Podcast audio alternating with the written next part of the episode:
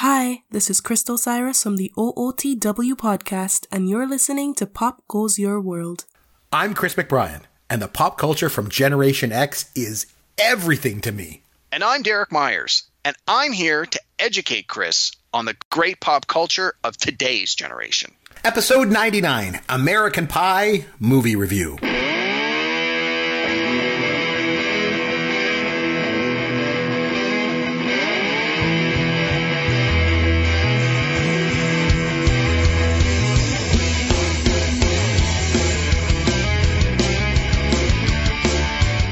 Hey, I'm Chris McBrien, along with Caveman Derek Myers himself. You're going to find me on Twitter at C McBrien. You'll find Derek at Amaron underscore DM. And of course, popgoesyourworld.com for all of our information. And if you enjoy the show, head over to iTunes and leave a review. Derek, Caveman, how are you, my friend? It's been a couple weeks. So It- how have you been? Indeed, it has. I'm doing great, Chris. I'm doing great. Thanks for asking. And yeah, it's been it's been a few weeks. Uh, you know, darn real life getting in the way I of know. our podcasting and our extracurricular activities. Hate it when that happens. Mm-hmm. But uh, no, it's been going well. How, how are things with you? Uh, I, I can't complain. I've been just like you said. I was really really busy the last couple of weeks, uh, just with work and stuff like that. In my spare time, um, the little bit of spare time that I have, I'm a and I've mentioned before, I'm a college professor, so it keeps me kind of busy, you know. But I love teaching and I love my job, and I'm a very very lucky guy um, to be able to do that stuff. So I've been pretty busy just with work. Oh, and I'm also um, studying for my MBA. Nice. Yeah, so it's keeping me busy. How about you? What's going on? Well, uh, so like you, uh, uh, my my professional life has been exceptionally busy right now, but I won't bore you with any of the uh, exceptionally boring details on that. But despite being as busy as I am at work, I have found that the best way for me to unwind when I come home is to absorb and bathe Beer? myself Beer? in Absorb beer? social media. No, Oh, no, no. okay. In, in pop culture and social media. Okay. So it's been a couple of weeks since we've done this podcast Yep. and um, I have had an opportunity to watch a, a bunch of movies, to watch a few TV shows, and to read some various things. So I'm going to just take a quick minute. I'm going to sort of run down my list and let you know what I've been doing. Sure. And uh, after I get through the list, Mm-hmm. you, you tell me if you agree or disagree with sort of where I'm going with the pieces that you're familiar with. Okay, So go I'm going to start with movies because we're movie guys. Yep. So I had an opportunity to see uh, six movies since we've last Jeez. since we've last done our podcast. Good Oh, pardon me, you. seven seven if you include American Pie, which we're going to talk about shortly. Pretty cool. So I'm going to run down the list, and I'm going to tell you. Uh, I'm going to give it a letter grade, Okay. and and draw whatever conclusions from that you want. Some are good, some are terrible. So, in no particular order, because I honestly don't remember what order I watched them in. I watched the uh, new release Jurassic World: Fallen Kingdom. That's the newest Jurassic Park movie in the franchise with Okay. Chris, pa- Chris Pratt. It was not great. Uh, in my opinion, worst one in the series so far. I would give it a D, and that's because I think the special effects were good. And I mean, hey, a movie with dinosaurs that look real. I, I, got to give it more than an F, but certainly not much more than So an F. it was so it was worse than Jurassic Park three. yes. Wow. Oh. Absolutely. I didn't like Jurassic World either. My son was all hyped up on it once, and I, I didn't really think it was that Uh, I was great. okay with Jurassic World. Uh, you know, I felt that was probably like a C, sort of right in the middle, room Mm-hmm. for improvement, but not as not terrible. But yeah, the new one, I'd give it a D. Okay. Uh, moving upward though, Netflix dropped a new movie last week called The Dirt. Are you familiar with this, Chris? no, I I've heard it. Isn't this this like a on this guy that's like really like, jerky No. guy or something? Or So this is about the rock band Motley Crue. They put out a book uh, like 15 years ago, probably more than that. That's basically was like their rise to fame and their glory years. And the book is called The Dirt. And so they put out finally put out a movie called The Dirt. And it's basically a biopic of the band Motley Crue. Like how did they go from being these young upstarts that had all this fire and ambition to becoming rock and roll superstars and sort of wh- where did it lead from there? And it was great. I mean okay now full disclosure i've, been, I've always been a big fan of motley crue. I've read the book the dirt. I thought Okay. it was fantastic. And uh, so i was really looking forward to this movie. We watched it last friday when it uh, dropped on netflix. I thought it was great. I'd give it an a minus. It was uh, it's everything you expect from rock and roll rock and rollers. They they do everything to excess. They have crazy adventures. There's obviously some hardship. I don't know how much you know about the, the band, but uh, Vince Neil was in a horrific car crash at one point, and his uh, his daughter had cancer at one point. So there's certainly lows. he to, was in um sorry he was in a car crash with uh, the lead singer from Hanoi Rocks, and he died in that crash, didn't he? Well, I was trying to not spoil it if you weren't aware of that, but yes, exactly. Yeah, no, I remember that. And, you're, you're saying this isn't a documentary, but it's like a biopic, so there's actors Correct. playing the part. Oh, very cool. Yes, yes, that's correct. So, The Dirt, it's on Netflix. I strongly recommend it, highly recommend it, and certainly watch through all the credits because they have like outtakes from the movie, and they also have um, real life outtakes that sort, and they sort of do a split screen with here's real footage of what happened, and then here's how they recreated it in the movie. Um, so it was quite good. Uh, I watched the movie Network. Oh, wow, like from like 78.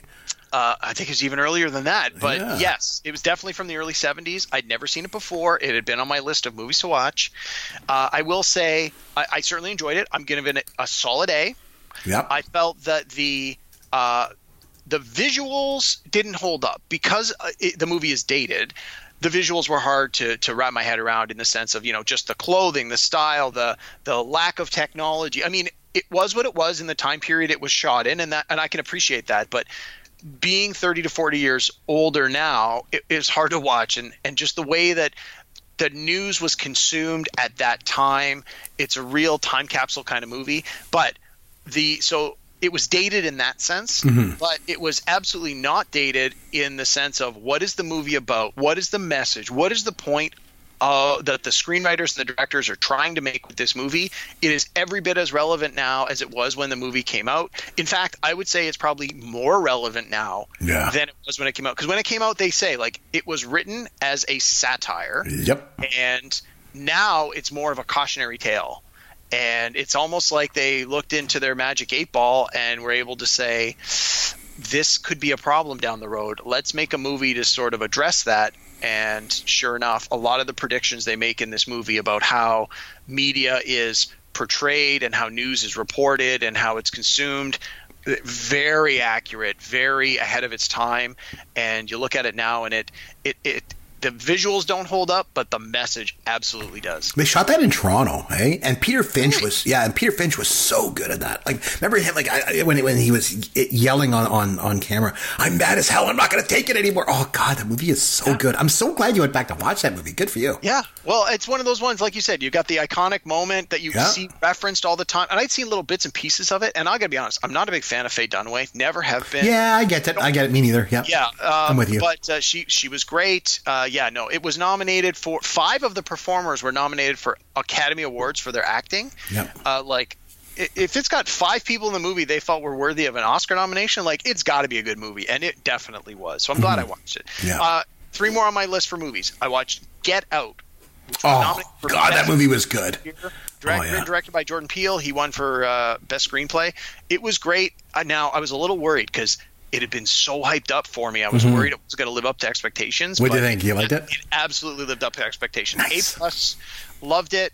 Can definitely see. We did a we did a podcast previously where we said, "What if you waited five years and then awarded your Oscars? How Mm-hmm. would things change?" And and I've heard that that this uh, the, the movies from last year. This is the travesty people were saying is Yeah. Get Out should have been a bigger winner than it was. And agree. 10, five to ten years from now, people are going to look back and go, how did that movie not do better? And I, I got to agree. Like, I think that it's one of those ones where 10 years from now, when people look back on it and they go, what else was in the nominations? And you're going to look at it and go, how did Get Out, and maybe not, how did it not win, but how did it not get more love than it did? So yeah, I don't watch, as you know, I don't watch a lot of new stuff, but I did watch that one and I liked that movie a lot. I thought it was fantastic. yeah, it was quite good. Um, a movie I watched that I had seen before, but I watched again, Bullitt, starring Steve Oh, McQueen. nice. That's a good old one, too. I'm a big fan of Steve McQueen, so I saw it was on Great turn- car chases in it. Yeah, recorded it, loved it. I'd give that one a B plus. Uh, I mean, Nice. it's got Steve McQueen that automatically notches it up a couple of uh, uh, Right. things for me. I was a little surprised at how old it was. I think it was 68, wanna I think it is. Yeah. 68. Yeah. Yeah. So I was like doing the math, going, "Geez, this is this was a long time ago." And that's another one where, Yeah. although the, the the time in which it was shot, you would think, "Oh, it doesn't hold up," but I found it actually held up, in my opinion, better than Network did. Like, yeah, it was dated, but I didn't mind it nearly as much as I did with Network. But anyway, and the last movie I saw was The Big Chill. So we did St. Elmo's Fire not too long ago. You We remember I was did, telling yes. you how I didn't St. Elmo's Fire was about, but I had heard, oh, The Big Chill's about a funeral, and for some reason, I the two movies in my mind were connected in some way. Right? So I finally sat down and watched this. I got about an hour into it, and I had to turn it off. I thought it was terrible. I don't understand how it gets so much love. Yeah, I think it's just because it's so seminal.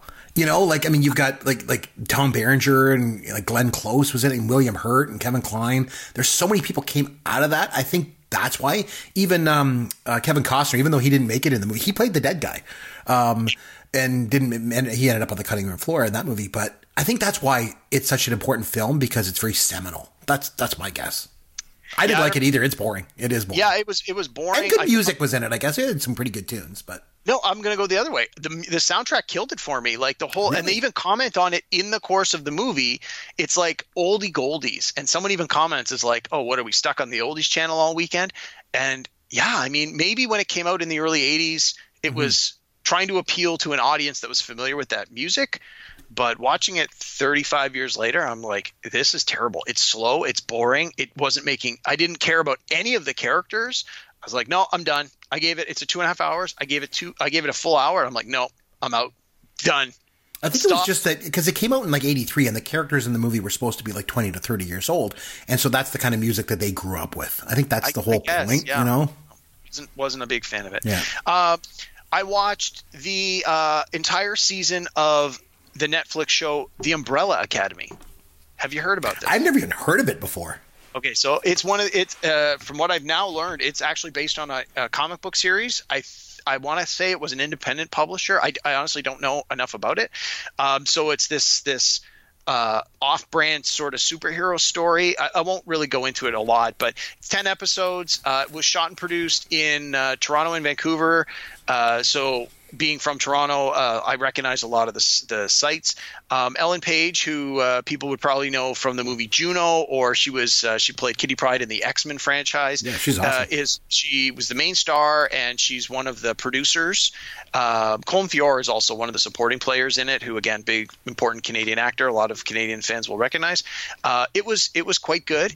It ended on this massive cliffhanger. And I recently I read just this week that it got picked up for season two, so I'm very glad because I just watched the last episode in the last couple of days, and I thought if it didn't get picked up, I would have been bummed out that it ends on this big cliffhanger and you have no resolution. So it was quite good. I really enjoyed it. I give it a B. And uh, and lastly, because we obviously got to get into our American Pie pretty soon, I've been reading a bunch of comic books. Just again, I needed something to keep my mind distracted. Cool. I went back and reread the All Star Superman series. Now, Chris, I know you're not a big comic book guy. You ever heard of All Star Superman? No, I don't know that one. Okay, so this is considered by many to be one of the uh, the best Superman stories that's ever come out uh, ever. So when you ask someone like, "What are the best Batman stories ever?" you always hear people say, uh, "The Dark Knight Returns" by Frank Miller is one of the all-time greatest Batman stories ever written. In the same breath, when you ask people what's the greatest Superman story ever to come out, a lot of people will now say All Star Superman, written by Grant Morrison and uh, art by Frank Quitely. And uh, the idea is it's a 12 issue limited series. And in the first episode, something happens, and Superman finds out that he has one year to live. And then it's the story of what does Superman do with his last year of life? How does he preserve his own legacy? Who does he reach out to? And how does he interact with people? And like, what happens to a world where they eventually learn that Superman is going is going to be gone forever?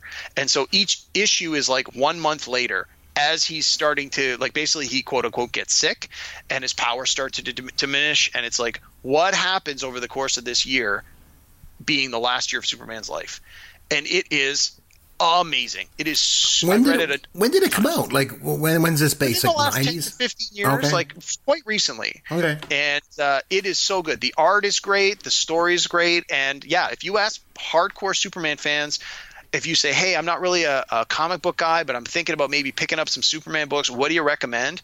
I guarantee you, any Superman fan worth their salt is going to recommend in their top three All Star Superman. So I give it a solid A plus. Anyone looking for a good Superman story, All Star Superman.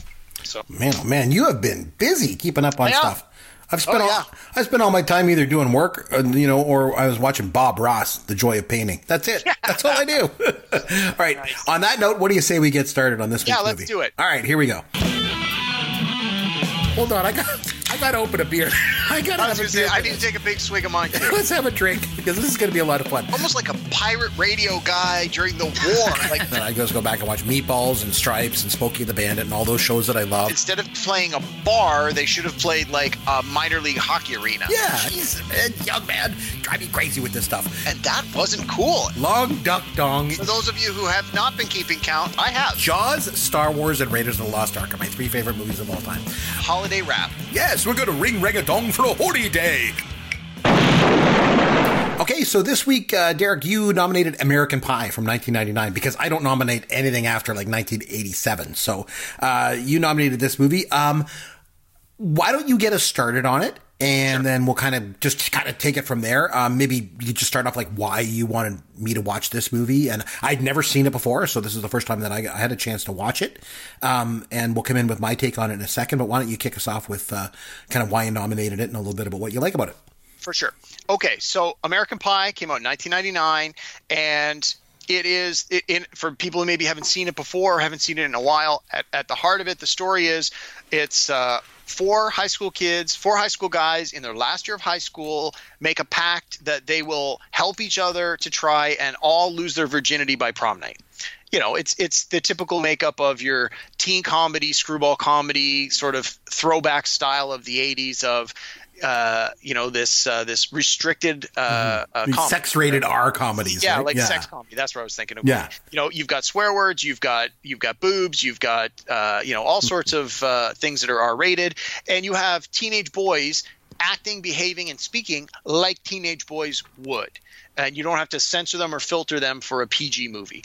And when this came out in '99, this sort of genre of movie had not been around and had not been done successfully in quite some time. So this was almost like the kickoff for the resurgence of this kind of movie for the next generation, if you will. So when it came out in '99, uh, I was still working at Blockbuster Video, and the kids in this movie were not that much younger than I was. I graduated high school in '93, so they were only six years behind where I was. So I found even though I had at that point gone through university and graduated, I could really still identify with these characters, mainly because a couple of the characters are like pretty nerdy. And who are we kidding? We've already established that I am quite nerdy. Um, now, you're not, Chris, you don't have to find that quite so funny. no, I was just thinking of something else. I have to, uh, I'm, I'm not going to say it on air. you make So- me laugh. um, in any case, you've got these four guys. Uh, there are different different types of guys. Like one guy's a jock, and one guy's pretty. One guy's like a brainy guy, and one guy's like the social. The you know he's just a little bit different than the rest of the guys. He's sort of refined. He wants to be seen like he's more of a ritzy upper class kind of guy who reads philosophy and poetry, and and then you've got just the goofball guy uh, who it, again you look at uh, at movies like Animal House or or Revenge of the Nerds or Porky's. You always have like a couple of goofball guys. So of course Right. you've got one of them too, and none of these actors, none of the kids anyway, were really well known at the time. I mean, they've No. had some credits. Um, um, the one kid was in um, The Sandlot, the baseball movie. This or no, uh, Rookie of the Year. Pardon me. Uh, w- Rookie of the Year, which was about baseball, where the little kid ends up pitching for, I want to say, the Cubs. That's right. He did. Uh, yep. But again, that was many years earlier. Um, Tara Reid was in this, and she again hadn't really done much, but she was sort of a known commodity at that point. Um, and a couple of the other characters, more of the supporting characters, you're like at the time, you're sort of like I sort of recognize because it was a lot of teenagers and, and actors in their early 20s pretending to be teenagers. So you're sort of looking at them going, I don't really recognize who any of these people are. And then you have someone like Eugene Levy is is the one guy's dad. So so there's a little bit of star power just to give the movie some credibility, but for the most part, you have this relatively uh, unknown cast, all very young. Um, uh, Alyson Hannigan was in it. I think at that point she had just started working on the Buffy series. So uh, you know, you you had a lot of people. The target audience being like these late teens, early twenties, and they sort of were recognizing some of these actors, and you know shenanigans ensue. Uh, this is the movie where uh, you know I, I don't think it's a spoiler at this point because the movie came out in '99. If you haven't seen it, it's 20 years old. There's a movie where the guy you know, there's no way easy way to say it. The guy fucks the pie. Like that's that's what he's gone on to be known as. That's right. and that's the pivotal scene of the movie, right? And uh, and in my mind, this this movie was great. I laughed every time I watch it. I laugh every time I watch it. Something I see some new detail that I, I you know just brings a smile to my face, makes me laugh. I think part of it for me is I was at an age when the movie came out I just finished school. I was still trying to figure out what I wanted to do with my life. I was working retail. I was working in the video store, and so I didn't really have. you weren't selling pies, were you? Oh my my my! No, no, not at all. I was trying to sell videos and popcorn. Oh, that's good. Uh, you know, I, I had no direction in life. I didn't know what I wanted to do. I had an arts degree with no idea where I wanted to go with this arts degree. I had moved back in with my parents to save some money. Um, you know, I, I was going out at night with my buddies after the video store closed and we you know we go to the bar and have a few drinks and we'd go to parties and stuff. We were young and irresponsible and, and, didn't have anything to be responsible about. And so even though we weren't high school kids we still acted very much like we were in high school. And so i could really identify with these characters in one way or another. And i just i love this movie so much. And it's gone on to spawn a number of sequels, some direct sequels to this. There was American Pie 2, American Pie 3, which I think was called American Wedding. American Pie 4 was the American Reunion, where they did a 10 year class reunion. And then there was like spin off movies, which they were all terrible. I think I saw two of the four spin offs and they were awful. But the main sort of uh, uh, characters that continue on in part two, part three, part four, those movies were actually pretty solid.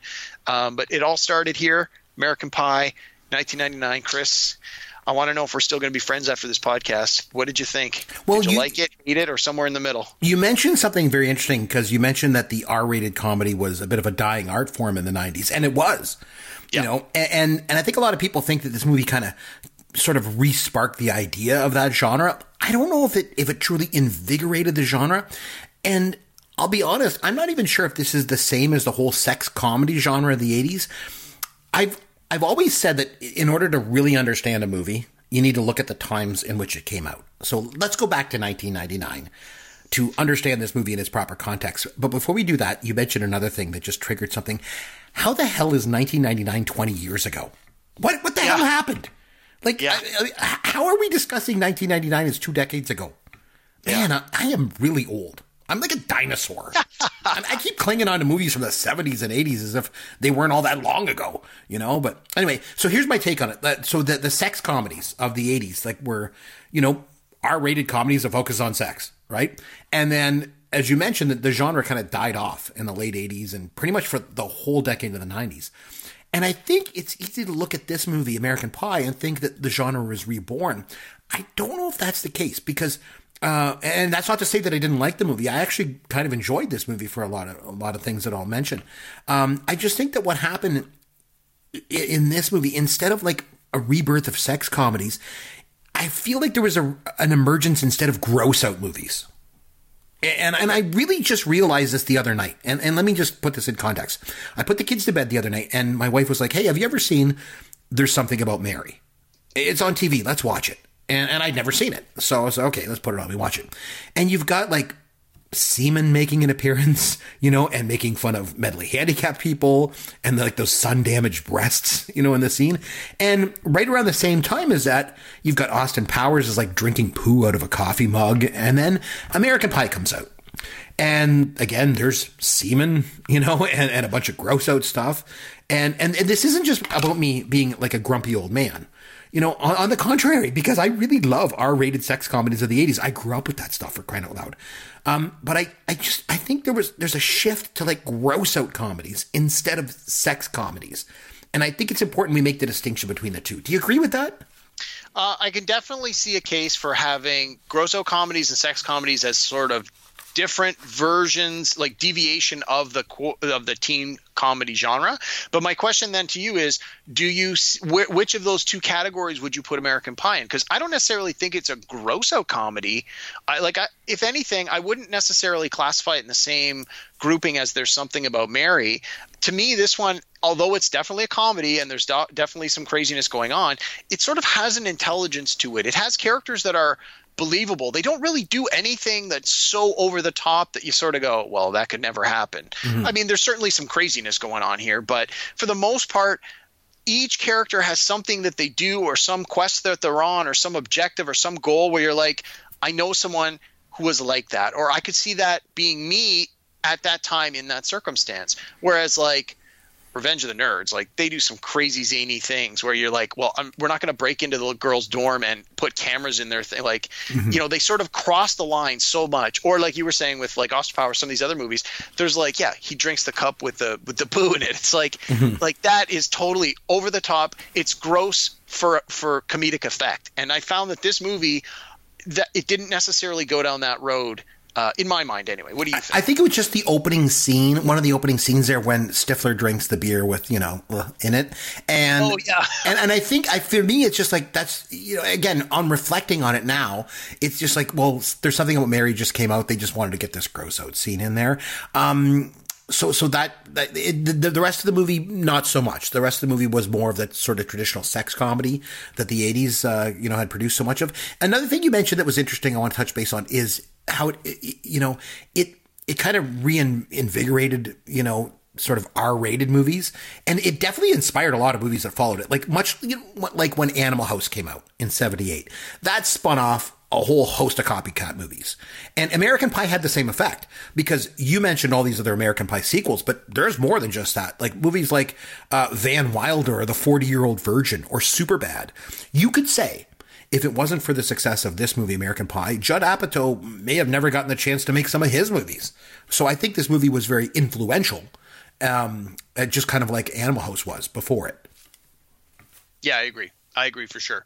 Um, yeah, and exactly like we were saying, like there's there was a lot of good stuff that came out of American Pie that made it uh, made studios want to replicate it because it was clearly a financial success. Where I got to think when they put it out, you hope it's going to do well, but you just don't know. And I think it probably did very well successful financially, like more than the studios probably expected. Um, and so, of course, everyone else wants to try and copy it. Well, what did they do? They, you know, what can we do that's like that but different enough that we can still sell tickets and people aren't just going to say we've already seen that movie. Um, and so, I think this one had a lot of uh, a lot of good ideas, a lot of new takes on old ideas in a way that other other creators wanted to jump on the bandwagon or or pay the necessary homage to say like look what this is doing this we can go in this slightly different direction it's not a copy but had this one not come first to pave the way this other thing might have been more difficult to to get made. So I think that's exactly what you're talking about. So a couple things that uh, we can get into, like some aspects of this film. So the, the scene. Let's start with the scene with um, Shannon Elizabeth in it. My God, my God. So, so one, I will touch base on this. One sort of recurring and, and, and very un PC recurring theme in the sex comedies of the 80s was the idea of voyeur, voyeurism, right? Yes. And you saw it with Belushi, like looking in on the sorority in Animal House. And you mentioned the nerds putting the hidden cameras in the Pies residence. And I see the scene in Porky's where the three guys go underneath the building and they look through the pipes into the girls' shower room. But the thing with American Pie, and I think with the Millennium generation in general is that people now have the ability to share their voyeuristic intentions right across the internet. And I, know we always say Gen X movies are un PC and they're like disturbing and they're outdated and inappropriate.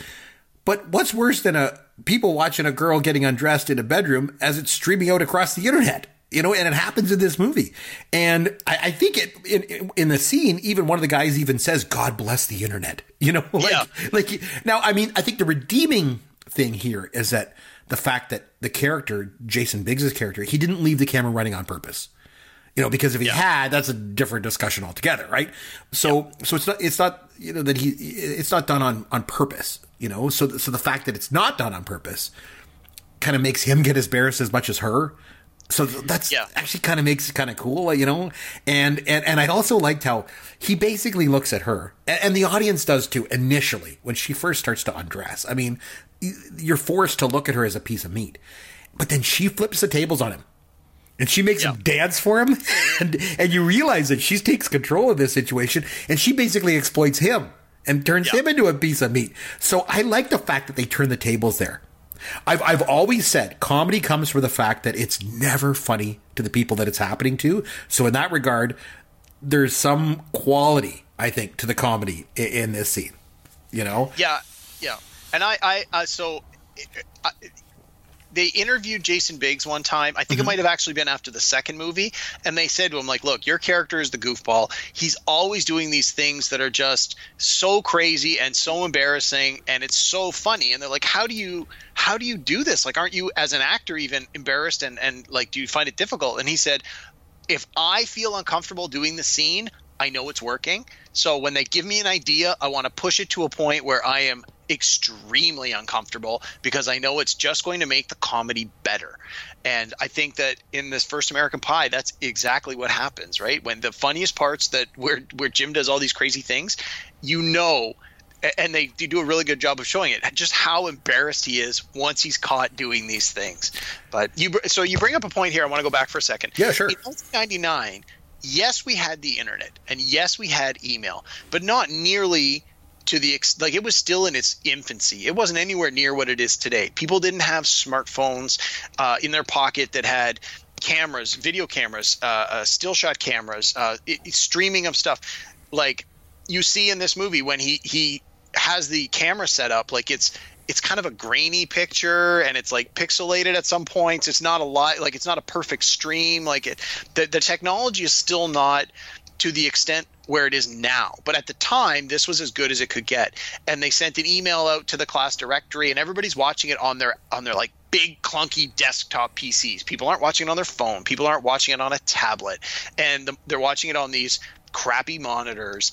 And uh you know, I think that's part of what makes these scenes work is that at the time you could use the technology that was available then to do these scenes and make them funny. But I think if you were to do this now, or even five to ten years later, the the whole voyeuristic voyeuristic aspect of it, I think, would be seen less as funny and more as creepy, which I think you already sort of touched on. And I think it was just the right place, the right time, using the technology based on what was available at the time, sort of knowing what you've got and being able to use it to an extent without being over the top or, or too much. Uh, This Shannon Elizabeth scene. Now, I can't speak for an entire generation of millennials. Boy, would I be the wrong guy for no that kidding. job. But I, I wonder if this scene is the millennial equivalent of Phoebe Cates in the red bikini. A hundred percent, absolutely. It, it, it, that kind of jumped out to me because, like, I mean, this scene is like, oh my goodness, like, it's just like, man, if, if you're like, you know, a teenage boy watching this movie, like, you're just losing your mind, right? And obviously, the Phoebe Cates scene uh, from Fast Times, like, that was very iconic, you know, and very influential. Like, that's a whole generation of young men growing up in Gen X, you know, look to that scene, right? And I and I just thought when I was watching this, I wonder if you know, this Shannon Elizabeth scene has that same level of influence on a generation of millennials. Well, I, I would think sort of yes and no. Uh, and again, I'm, I'm maybe just a, sh- a tad bit too old to sort of definitively say yes or no for this. But again, in 1999, you didn't have the vast wealth of information and freedom of the internet where you could literally go online, type any keywords you want, and get access to them for free. I think for a short while, yes, this scene would have done exactly what you're describing. But I think within five to 10 years, it's not going to be nearly as risque because things much, you know, we'll say worse, uh, much, much worse than this are more readily available online uh, at the click of a button. So Yeah, I think, again, I think for the time in which it came out, yes. But I don't like, so to your point, going back to Fast Times at Ridgemont High, that scene young boys are watching that scene old boys are watching that scene again and again and again and again for a decade for 15 years for 20 years because it you know they have this memory of it and that you know like you've said on previous podcasts when you were a young boy or a young man in the 80s and you wanted to see some boobs you went to a teen comedy movie to see some naked girls That's right. you're not uh, like that's not necessarily why you're going now. You want to see that kind of thing? It is on. You can see it somewhere else. Yeah. right on your phone. Good Just point. Pull out your phone and click what you want, and away you go. And at the time in 1999, that still wasn't a thing, but not long after it it started to become a thing. So So Anyway. you brought up another good point I want to go back to. The other thing I would say when comparing American Pie to these 80s R-rated comedies is this. Those older comedies, at least the good ones, I would say, they they weren't cruel Like they were crude, but they weren't cruel. And I was really actually quite happy when I watched this one that this movie didn't come across as cruel either. So, so I, think that's good. I mean, I had my doubts as I went into it. Like I say, the opening scene and stuff like that. But I think the characters were pretty likable for the most part. Um, there's always the fact that the guys are pretty much jerks in a lot of these movies. There's that. But and and I and for me again being more of a Gen X guy, but that's one thing I like about Judd Apatow's movies. And that's what I think makes them so good because to me they're like a throwback to those 80s movies because underneath kind of all the crude exterior, his movies have such a big heart. And if you don't believe me, go back and watch The 40 Year Old Virgin or even Superbad or even Trainwreck. Underneath all the crude language and all the sexual content, there's a big heart in those movies. And I think that's an important aspect that gets lost. And there was a lot of 80 movies, 80s movies that did not have that, you know, um, but the good ones did. And, and I felt that this one kind of did too. So I was kind of happy about that.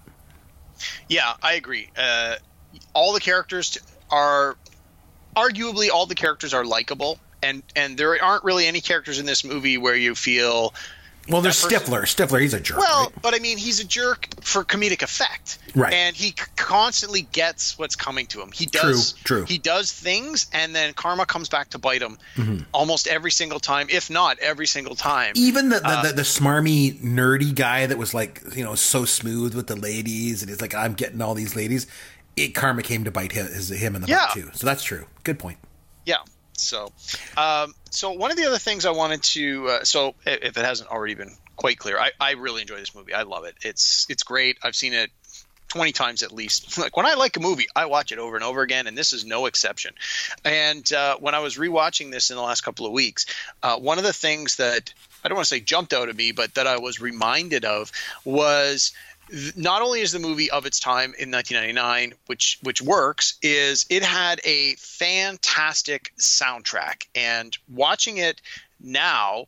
Um, I was able to like the music sort of true, put me yeah. right in the, right in the right mood, and I mean music does that for a lot of people. You hear a song, it reminds you of a time, it brings you to uh, you know a, a, um, a place in your life, a time in your life where maybe good things were happening, bad things were happening, and it evokes an emotion, right? And people, you, you hear people say that about sounds and smells, but for me, music does that to me a lot. You hear a song, it reminds you of something positive, it brings a smile to your. We talked about this when we did the Queen podcast, right? Mm-hmm. There's some songs when you hear a song and it's a good song and it reminds you of something, like it just it can totally change your mood.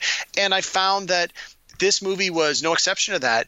It had this great soundtrack full of late '90s artists, and um, you know, I'm just double checking here, looking at the uh, the list of of artists. So, for example, just run down those real quick. We had Fatboy Slim, Barenaked Ladies, Everclear, Hole. Dishwalla, Sugar Ray, Blink 182, Third Eye Blind. Yep. Um, you know, it was it was uh, band after band that was big in the 90s, Tonic.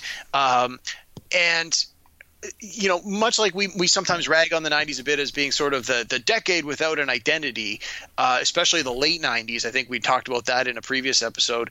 Um, the music itself, though, does have a sound. And the emotion that it invokes when I hear it, it like immediately takes me back to that mid to late 90s, my last couple years of university, my first couple years of just being the aimless young person working this crappy retail job and hanging out with my friends. And like to me that was a very important and influential time in my life being in my young tw- my, my early 20s and the music just like put me right back in that mindset which i think is a big part of why i enjoy this movie so much is it just constantly reminds me of, of this very positive time.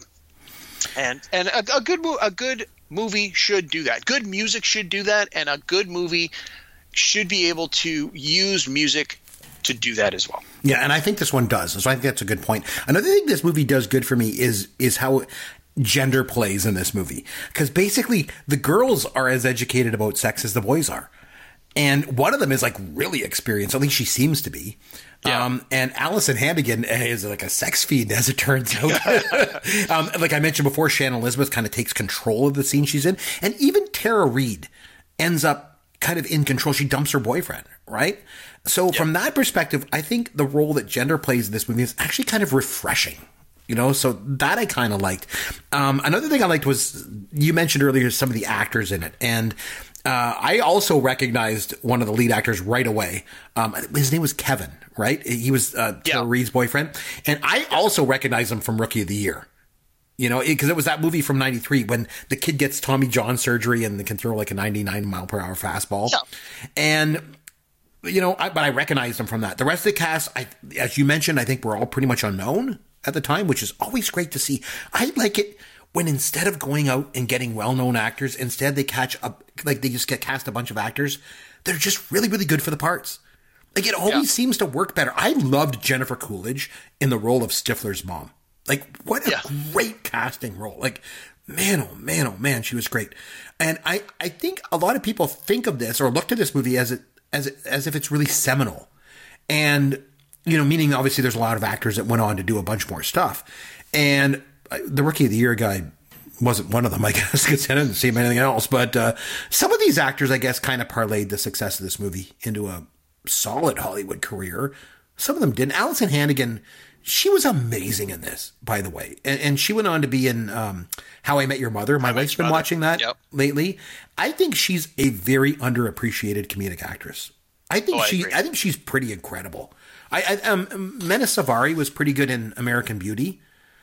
Um, maybe she only finds success in movies with American in the title. I don't know. Um, Maybe. Uh, but but one of the actors that uh, certainly wasn't American, uh, and you mentioned him earlier, was was Eugene Levy, the good old Canadian guy that he is. Yep. Man, oh man, he was perfectly cast as Yeah. the father in this. When he brings the son the magazines and he's trying like painfully to talk about sex with his son, man, oh man, Levy is just so good at that deadpan kind of uncomfortable stuff. He's so underrated, man. I loved him in SCTV. You know, like Bobby Bittman and Earl Camembert and Igor and, and even movies like Splash and Going Berserk, Vacation. God, you there there was some pretty pretty good casting in this movie, I think. And I and I, and I think we can't really overlook that.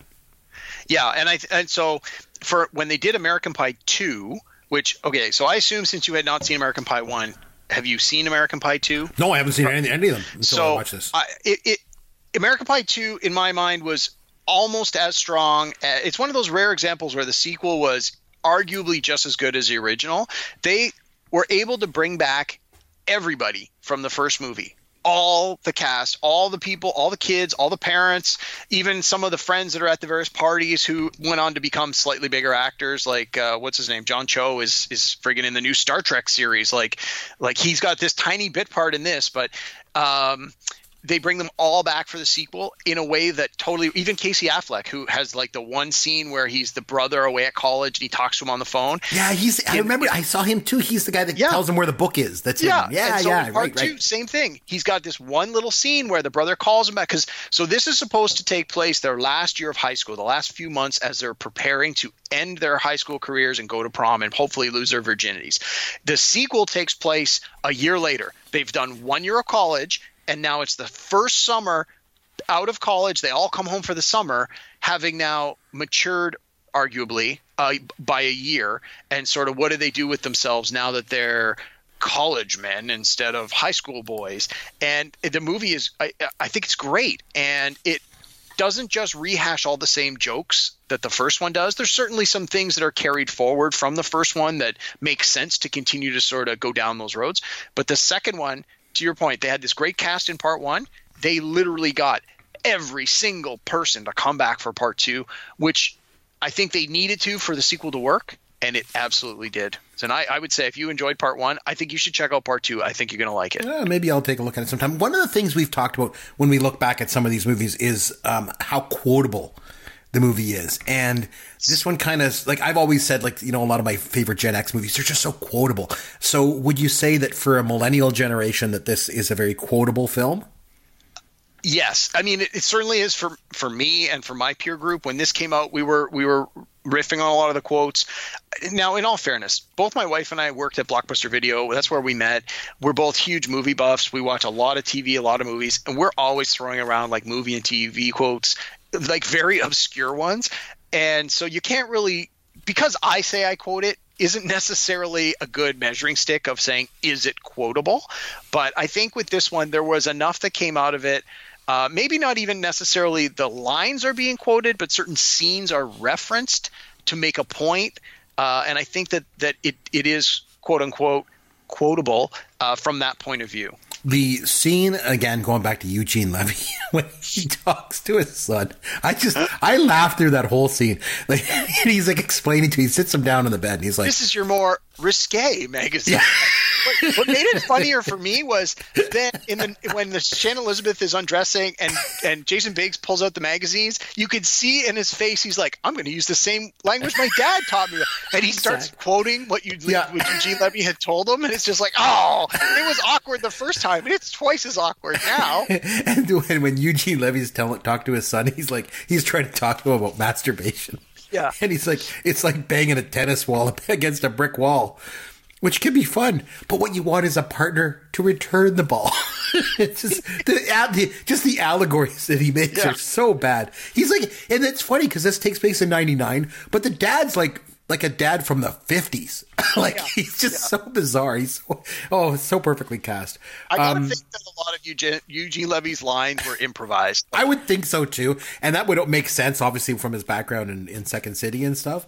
But you know, even in that scene when he's like, "Oh yeah, I, I used to do that a lot too when I was younger," and he's like, "Yeah, I used to call it stroking the salami," and then and he's like, "But I never did it with baked goods," and then he's like talking about the uncle that does it like five, six times a day. Jeez, that I, I really like that scene a lot. That was funny. Another scene that I liked that to me was kind of quotable was um Alyson Hannigan. Again, going back to her, she's so good. When she's like this character, she just goes on and on and she's like, this one time at band camp, like we all made crafts, and this one time at band camp, a guy fell out of a tree, like all this mundane stuff, right? and then all of a sudden she just drops this bomb.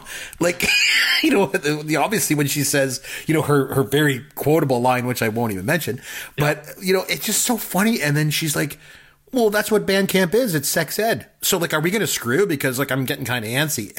And she's like, she's like, I saw you on the net. Like, why do you think I accepted this date? You're a sure thing. I'm like, what the? Is- she is amazing. Um, Alyson Hannigan, probably my favorite character in this movie.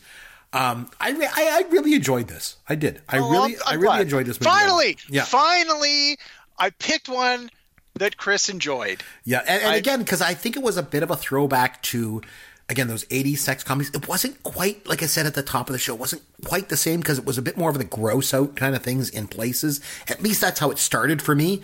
Um, but overall, like, I, I, I, I get what they were going for. It was a lost art form in the 90s. They kind of resurrected it. Obviously, they did it successfully because it's you know spun off a whole bunch of sequels and copycats afterward. Um, Judd has kind of picked up things since then, but it's still it, it's it, I think it's it's as crazy as it sounds. It's an important genre, sort of, sort of those sex comedies because I I think it's just something that everybody relates to. You know, it's it's something everybody everybody around the world doesn't matter what culture you are, doesn't matter how old you are, doesn't matter how young you are, you can relate to this. You can relate to sex and being you know confused about it and being awkward around it, and it's just something that's very very relatable, and it's and as a result, it's very funny. So I thought it was good. I thought it was good. Good. Well, I'm Good on glad you liked it. Yeah. Um, you mentioned uh, the one time at band camp. So, uh, funny story. So, I saw this movie with my peer group while we were working. Like we were working at Blockbuster. We actually got free passes to see it. Uh, from time to time, the vendors would give us passes, and so we had won these passes, and the four or five of us went to see it, and we loved it, and we thought it was great. So, I of course recommended it to people I knew because it was we saw it a week ahead of its its actual release, and so I'm calling my friends. I'm like, oh yeah, when this comes out next week, you got to go see it. It's great, it's great. So I, my brother is only a couple of years younger than I am. Uh, he would have still been in college at this point, and so I remember calling him and saying, you have to see this, and you have to go to see it with your high school buddies because you're gonna love it. So they, he went to see it with his high school buddies uh, a couple of weeks later, and none of them knew anything about the movie and it turns out one of the guys that they hang out with in in high school he used to do band camp in summers and they apparently used to tease him about it all the time and so when she starts going this one time at band camp they're all like elbowing him they're like bruce bruce that's you man ha ha and then at the end when they get the whole payoff and bruce is like Yep, that's true. That's true. And they were all like, "Oh." So even now, whenever we watch that, when I'm sitting here watching it with my brother, we start elbowing each other. We're like, "Bruce, Bruce, that's you, Bruce!" And it's like, "Oh, yeah. No, it was just. It's always funny the little things that you can pick up out of these movies where uh, where it relates so closely, so directly with somebody you know or with yourself, and it was just like, oh my god, so funny. Yep. No, I thought I thought you did a good job. You nominated one that I actually enjoyed. It was a bit of a throwback, and uh, so so good work. Um, on that note, though, I think it's time now to have some Fun with Caveman. Okay, so this week we're going to go. We mentioned how this is a bit of a throwback to kind of the 80s, you know, with eight, some of the 80s movies. So, what would be better than a throwback to playing a round of the winner's circle from the $100,000 pyramid?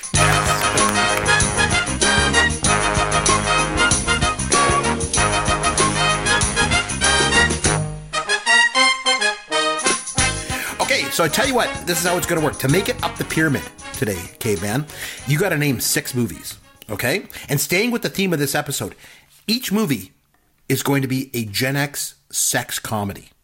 All you have to do is name the Gen X sex comedy.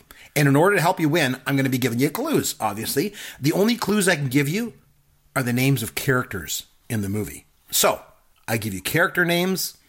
You name the movie that they're in, and they're all Gen X sex comedies, right? Okay. Okay. I don't know. I don't know what this says about me if I get these all right or if I get these all wrong. These are easy. You're gonna love this one. All right, I'm, I'm, wondering how many of these we've already referenced tonight. But anyway, we'll Probably a bunch of them already. here. So Yeah. I mentioned the characters. You name the '80s sex comedy. Ready? All right. Yes. Go. Tony D'Annunzio, Mrs. Haverkamp, Maggie O'Hooligan, Al Czervik, Spalding Smails, Pass. I have no idea. None of those Lacey Underall, Oh, uh, Porky's. No, no, no, no. Caddyshack. Caddyshack is right. Okay, next. Burke, Judy, Coach Harris, Dean Ulich, Lamar, Takashi. Oh, Revenge of the Dirt. Very good.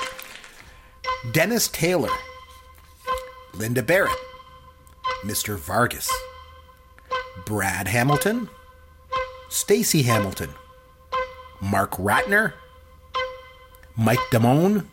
Oh, Fast Times at Ridgemont High. Very good. Coach Warren, Mm, Coach Brackett, Sheriff Wallace, Tommy, Billy. Is that Porky's? Yes. Nick the D- Tim the Shemale. Milt. Rudy. Dr. Tina Gassko. Cole Whittier. O'Neill. Debbie Thompson. Rick Gassko. No idea. Pass. Pass. Uh, Rose Bernhardt. Jane Mitchell. Dexter Jones. Walter Coolidge. Bernadette. Peyton Nichols. Barney Springboro. Albert Einstein. Zap. Yes, very good. Okay, go back to the one we missed. Nick, Nick the Tim the Shemale, Milt, Rick Gassko, Cole No Whittier. idea. Oh, we ran out of time. It's Bachelor Party. Never seen it. Oh, Bachelor Party. It was oh, this is before Tom Hanks became an Academy Award winning actor. He made uh, Bachelor. Oh, Bachelor Party, so good. I'm Heard of it, I'm putting that one on the list that you're gonna have to watch at some point. That's for sure. Oh man. So overall, you, you did pretty good. You did what? You get fifty. You got six hundred fifty bucks. Not bad. Nice. I'll, I'll bring you the money when I come down to play Escape from the Death Star. I promise. Keep saying Promises, that. promises, my I know. Um, so uh, good movie, good movie this week. Like I say, I'm I'm impressed. It was one that I really enjoyed. This was our 99th episode. What does that mean for our next episode? We're at our 100th episode. Hard to believe we made it through 100 episodes. So what I thought next week is we'll come back. We'll maybe do a bit of a retrospective kind of thing. We'll have some fun with it. We'll take a look at uh, some of the episodes we've had over the last 100. Until then, if you want to reach us out, uh, reach out to us on Twitter. You'll find us at Amaron underscore DM. That's for Derek. You'll find me at C McBrien, or uh, you'll find uh, popcultureworld.com for all of our information. Until next episode, this is Chris McBrien for Derek Myers saying thanks for listening to Pop Culture World, the pop culture podcast for the generations.